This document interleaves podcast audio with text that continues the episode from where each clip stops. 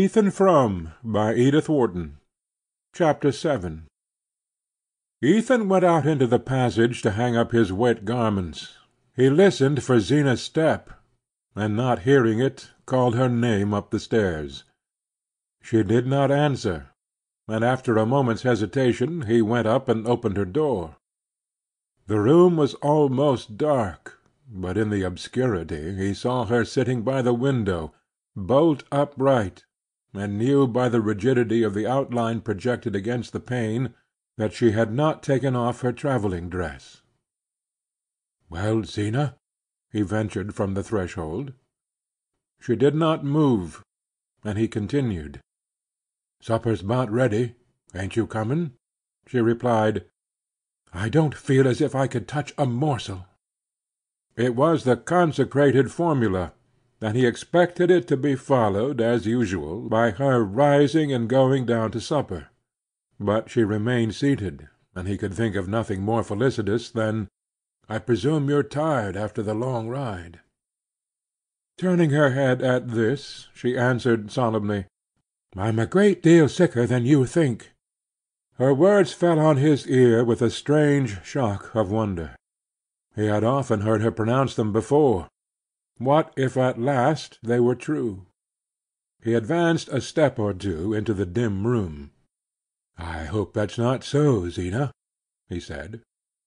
She continued to gaze at him through the twilight with a mien of wan authority, as of one consciously singled out for a great fate. "I've got complications," she said. Ethan knew the word for one of exceptional import.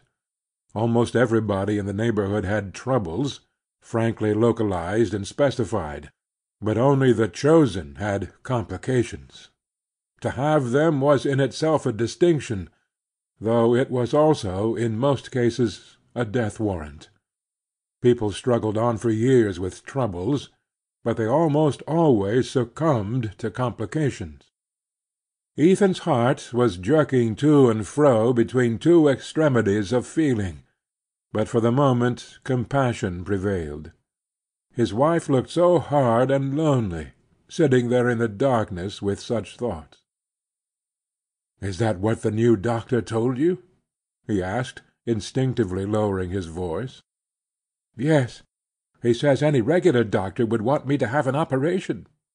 Ethan was aware that, in regard to the important question of surgical intervention, the female opinion of the neighborhood was divided, some glorying in the prestige conferred by operations, while others shunned them as indelicate. Ethan, from motives of economy, had always been glad that Zeena was of the latter faction. In the agitation caused by the gravity of her announcement he sought a consolatory short cut. Oh, what do you know about this doctor, anyway? Nobody ever told you that before." He saw his blunder before she could take it up. She wanted sympathy, not consolation. "I didn't need to have anybody tell me I was losing ground every day. Everybody but you could see it. And everybody in Bettsbridge knows about Dr. Buck. He has his office in Worcester and comes over once a fortnight to Shadd's Falls and Bettsbridge for consultations.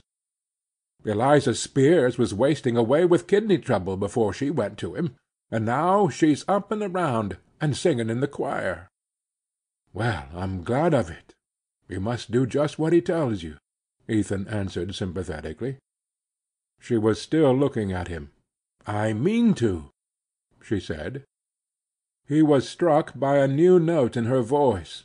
It was neither whining nor reproachful, but dryly resolute. "What does he want you should do?" he asked, with a mounting vision of fresh expenses. "He wants I should have a hired girl. He says I oughtn't to have to do a single thing around the house." "A hired girl!" Ethan stood transfixed. "Yes, and Aunt Martha found me one right off. Everybody said I was lucky to get a girl to come away out here, and I agreed to give her a dollar extry to make sure. She'll be over to morrow afternoon." Wrath and dismay contended in Ethan. He had foreseen an immediate demand for money, but not a permanent drain on his scant resources. He no longer believed what Zeena had told him of the supposed seriousness of her state. He saw in her expedition to Bettsbridge only a plot hatched between herself and her fierce relations to foist on him the cost of a servant, and for the moment wrath predominated. "If you meant to engage a girl you ought to have told me before you started," he said. "How could I tell you before I started? How did I know what Dr. Buck would say?" "Oh, Dr. Buck!" Ethan's incredulity escaped in a short laugh. "Did Dr. Buck tell you how I was going to pay her wages?" Her voice rose furiously with his. "No, he didn't, for I'd have been ashamed to tell him that you grudged me the money to get back my health, when I lost it nursing your own mother. You lost your health nursing mother? Yes, and my folks all told me at the time you couldn't do no less than marry me after Zeena!" Through the obscurity which hid their faces, their thoughts seemed to dart at each other like serpents shooting venom. Ethan was seized with horror of the scene, and shame at his own share in it. It was as senseless and savage as a physical fight between two enemies in the darkness. He turned to the shelf above the chimney, groped for matches, and lit the one candle in the room. At first its weak flame made no impression on the shadows. Then Zeena's face stood grimly out against the uncurtained pane, which had turned from grey to black. It was the first scene of open anger between the couple in their sad seven years together and Ethan felt as if he had lost an irretrievable advantage in descending to the level of recrimination. But the practical problem was there, and had to be dealt with. "You know I haven't got the money to pay for a girl, Zeena. You'll have to send her back. I can't do it." "The doctor says it'll be my death if I go on slaving the way I've had to.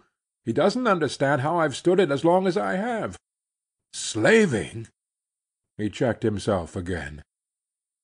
"You shan't lift a hand if he says so. I'll do everything round the house myself." She broke in, "You're neglecting the farm enough already." And this being true, he found no answer, and left her time to add ironically, "Better send me over to the almshouse and done with it. I guess there's been Fromes there afore now. The taunt burned into him, but he let it pass. "I haven't got the money. That settles it." There was a moment's pause in the struggle, as though the combatants were testing their weapons. Then Zeena said in a level voice, "I thought you were to get fifty dollars from Andrew Hale for that lumber."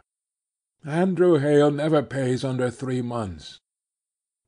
He had hardly spoken when he remembered the excuse he had made for not accompanying his wife to the station the day before, and the blood rose to his frowning brows. "Why, you told me yesterday you'd fixed it up with him to pay cash down. You said that was why you couldn't drive me over to the flats." Ethan had no suppleness in deceiving. He had never before been convicted of a lie, and all the resources of evasion failed him. "I guess that was a misunderstanding," he stammered. "You ain't got the money?" "No." "And you ain't going to get it?" "No." "Well, I couldn't know that when I engaged the girl, could I?" "No." He paused to control his voice. "But you know it now. I'm sorry, but it can't be helped. You're a poor man's wife, Zeena but I'll do the best I can for you." For a while she sat motionless, as if reflecting, her arms stretched along the arms of her chair, her eyes fixed on vacancy. "Oh, I guess we'll make out," she said mildly. The change in her tone reassured him. "Of course we will. There's a whole lot more I can do for you. And Mattie Zeena while he spoke, seemed to be following out some elaborate mental calculation. She emerged from it to say. There'll be Mattie's board less, anyhow." Ethan, supposing the discussion to be over, had turned to go down to supper.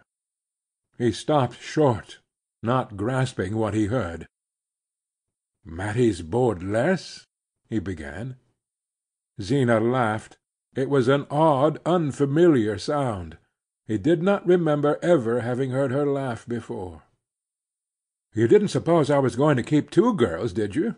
No wonder you were scared at the expense." He still had but a confused sense of what she was saying.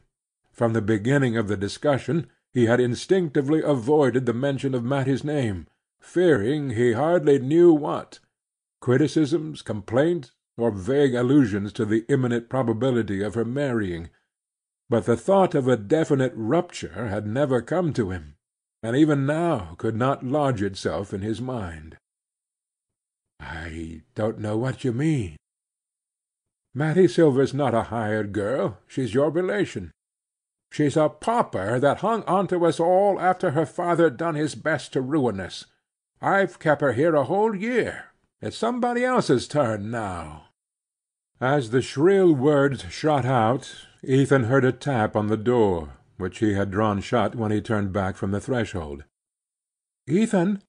Zeena!" Mattie's voice sounded gaily from the landing. "Do you know what time it is? Supper's been ready half an hour." Inside the room there was a moment's silence. Then Zeena called out from her seat, "I'm not coming down to supper." "Oh, I'm sorry. Aren't you well? Shan't I bring you up a bite of something?" Ethan roused himself with an effort, and opened the door. "Go along down, Matt. Zeena's just a little tired. I'm coming." He heard her "All right," and her quick step on the stairs. Then he shut the door and turned back into the room. His wife's attitude was unchanged, her face inexorable, and he was seized with the despairing sense of his helplessness. "You ain't going to do it, Zeena." "Do what?" she emitted from flattened lips. "Send Mattie away, like this." "I never bargained to take her for life," he continued with rising vehemence. "You can't put her out of the house like a thief, a poor girl without friends or money. She's done her best for you. She's got no place to go to. You may forget she's your kin, but everybody else'll remember it. If you do a thing like that, what do you suppose folks'll say of you?" Zeena waited a moment, as if giving him time to feel the full force of the contrast between his own excitement and her composure. Then she replied in the same smooth voice, "I know well enough what they say of my having kept her here as long as I have." Ethan's hand dropped from the door knob which he had held clenched since he had drawn the door shut on Mattie. His wife's retort was like a knife cut across the sinews, and he felt suddenly weak and powerless. He had meant to humble himself, to argue that Mattie's keep didn't cost much, after all, that he could make out to buy a stove and fix up a place in the attic for the hired girl. But Zeena's words revealed the peril of such pleadings. "You mean to tell her she's got to go at once," he faltered out, in terror of letting his wife complete her sentence. As if trying to make him see reason, she replied impartially, "The girl will be over from Bettsbridge to morrow, and I presume she's got to have somewheres to sleep." Ethan looked at her with loathing. She was no longer the listless creature who had lived at his side in a state of sullen self absorption, but a mysterious alien presence, an evil energy secreted from the long years of silent brooding. It was the sense of his helplessness that sharpened his antipathy. There had never been anything in her that one could appeal to, but as long as he could ignore and command he had remained indifferent. Now she had mastered him and he abhorred her. Mattie was her relation, not his. There were no means by which he could compel her to keep the girl under her roof. All the long misery of his baffled past, of his youth of failure, hardship, and vain effort, rose up in his soul in bitterness, and seemed to take shape before him in the woman who at every turn had barred his way.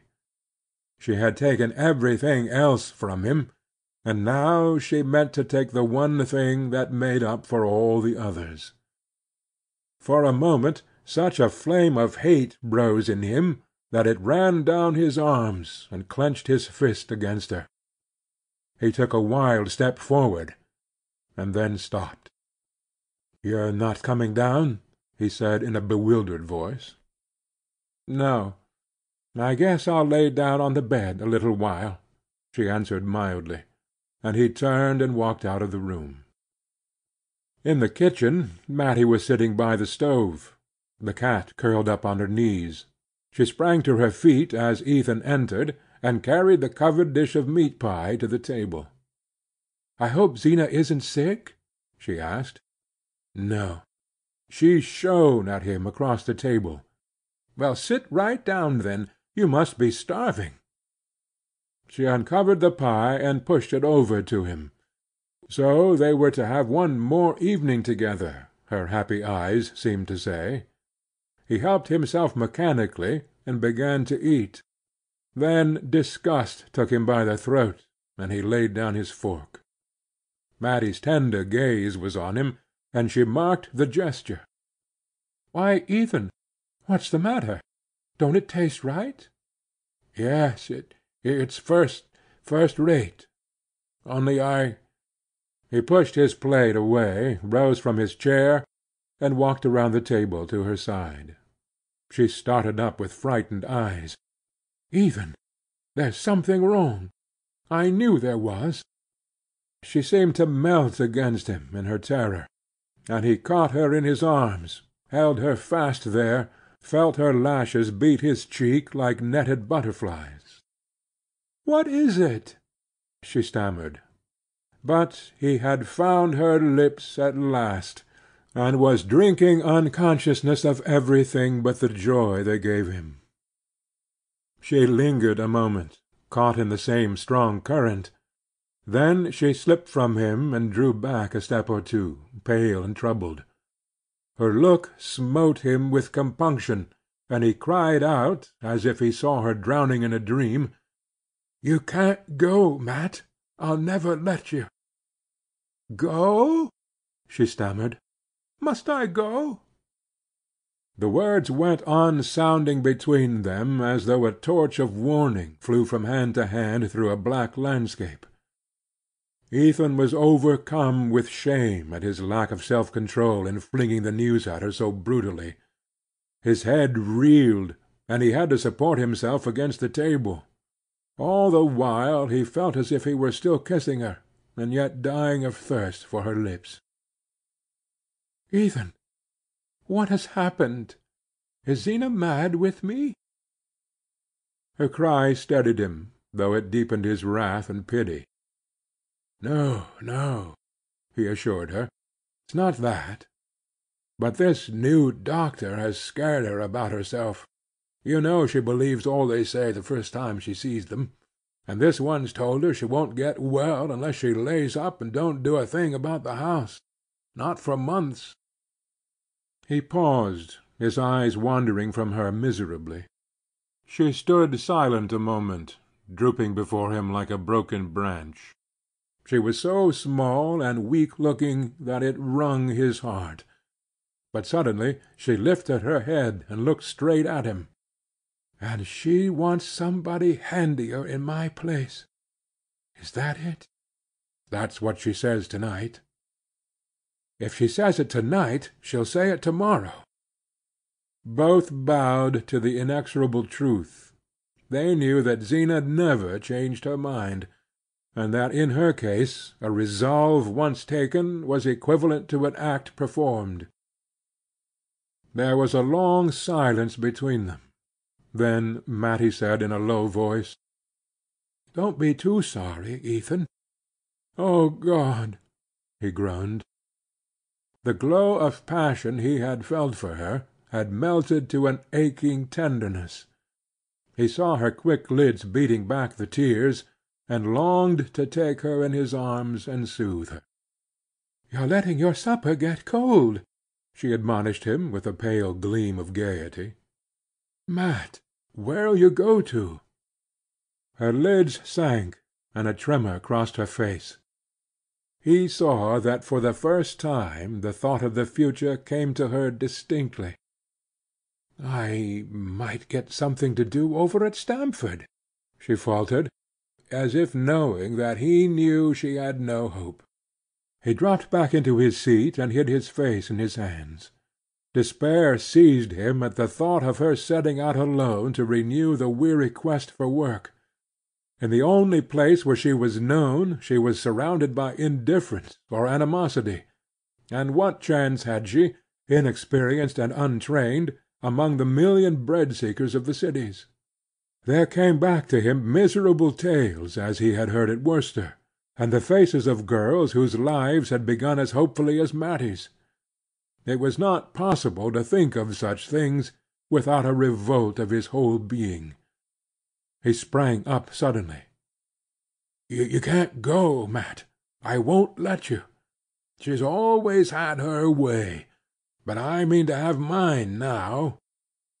Mattie lifted her hand with a quick gesture, and he heard his wife's step behind him. Zeena came into the room with her dragging down at the heel step, and quietly took her accustomed seat between them. "I felt a little mite better, and Dr. Buck says I ought to eat all I can to keep my strength up, even if I ain't got any appetite," she said in her flat whine, reaching across Mattie for the teapot. Her good dress had been replaced by the black calico and brown knitted shawl which formed her daily wear, and with them she had put on her usual face and manner. She poured out her tea, added a great deal of milk to it, helped herself largely to pie and pickles, and made the familiar gesture of adjusting her false teeth before she began to eat. The cat rubbed itself ingratiatingly against her, and she said, "Good Pussy!" stooped to stroke it, and gave it a scrap of meat from her plate. Ethan sat speechless, not pretending to eat, but Mattie nibbled valiantly at her food, and asked Zeena one or two questions about her visit to Bettsbridge. Zeena answered in her everyday tone, and, warming to the theme, regaled them with several vivid descriptions of intestinal disturbances among her friends and relatives. She looked straight at Mattie as she spoke, a faint smile deepening the vertical lines between her nose and chin. When supper was over, she rose from her seat and pressed her hand to the flat surface over the region of her heart. "That pie of yours always sets a mite heavy, Matt," she said, not ill-naturedly. She seldom abbreviated the girl's name, and when she did so, it was always a sign of affability. I've a good mind to go and hunt up those stomach powders I got last year over in Springfield," she continued. "I ain't tried them for quite a while, and maybe they'll help the heartburn." Mattie lifted her eyes. "Can't I get them for you, Zeena?" she ventured. "No, they're in a place you don't know about," Zeena answered darkly, with one of her secret looks. She went out of the kitchen and Mattie, rising, began to clear the dishes from the table. As she passed Ethan's chair, their eyes met and clung together desolately. The warm, still kitchen looked as peaceful as the night before. The cat had sprung to Zeena's rocking chair, and the heat of the fire was beginning to draw out the faint sharp scent of the geraniums. Ethan dragged himself wearily to his feet. "I'll go out and take a look around," he said, going toward the passage to get his lantern. As he reached the door he met Zeena coming back into the room, her lips twitching with anger, a flush of excitement on her sallow face. The shawl had slipped from her shoulders and was dragging at her downtrodden heels, and in her hands she carried the fragments of the red glass pickle dish. "I'd like to know who done this," she said, looking sternly from Ethan to Mattie. There was no answer. And she continued in a trembling voice, "I went to get those powders I'd put away in father's old spectacle case, top of the china closet, where I keep the things I set store by, so folks shan't meddle with 'em." Her voice broke, and two small tears hung on her lashless lids and ran slowly down her cheeks.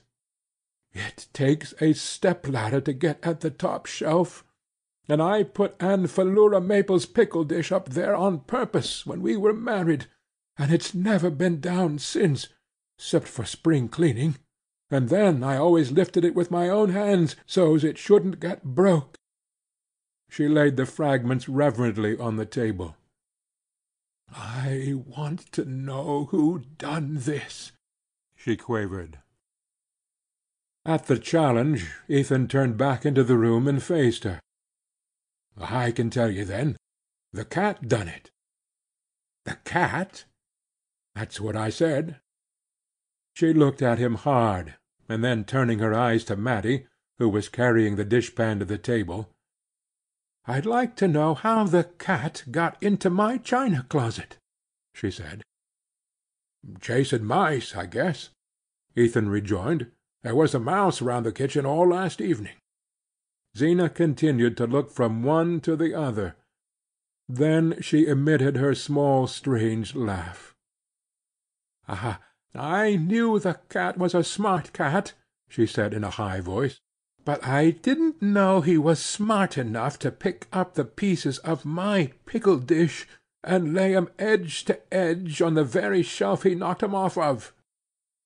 Mattie suddenly drew her arms out of the steaming water. "It wasn't Ethan's fault, Zeena. The cat did break the dish, but I got it down from the china closet, and I'm the one to blame for its getting broken." Zeena stood beside the ruin of her treasure, stiffening into a stony image of resentment. "You got down my pickle dish? What for?" A bright flush flew to Mattie's cheeks. "I wanted to make the supper table pretty," she said. "You wanted to make the supper table pretty, and you waited till my back was turned, and took the thing I set most store by of anything I've got, and wouldn't never use it, not even when the minister came to dinner, or Aunt Martha Pierce came over from Bettsbridge." Zeena paused with a gasp as if terrified by her own evocation of the sacrilege. "You're a bad girl, Mattie Silver, and I always known it. It's the way your father begun, and I was warned of it when I took you, and I tried to keep my things where you couldn't get at 'em, and now you've took from me the one I cared for most of all." She broke off in a short spasm of sobs that passed and left her more than ever like a shape of stone. "If I'd a listened to folks you'd a gone before now, and this wouldn't a happened," she said; and gathering up the bits of broken glass she went out of the room as if she carried a dead body. CHAPTER VIII.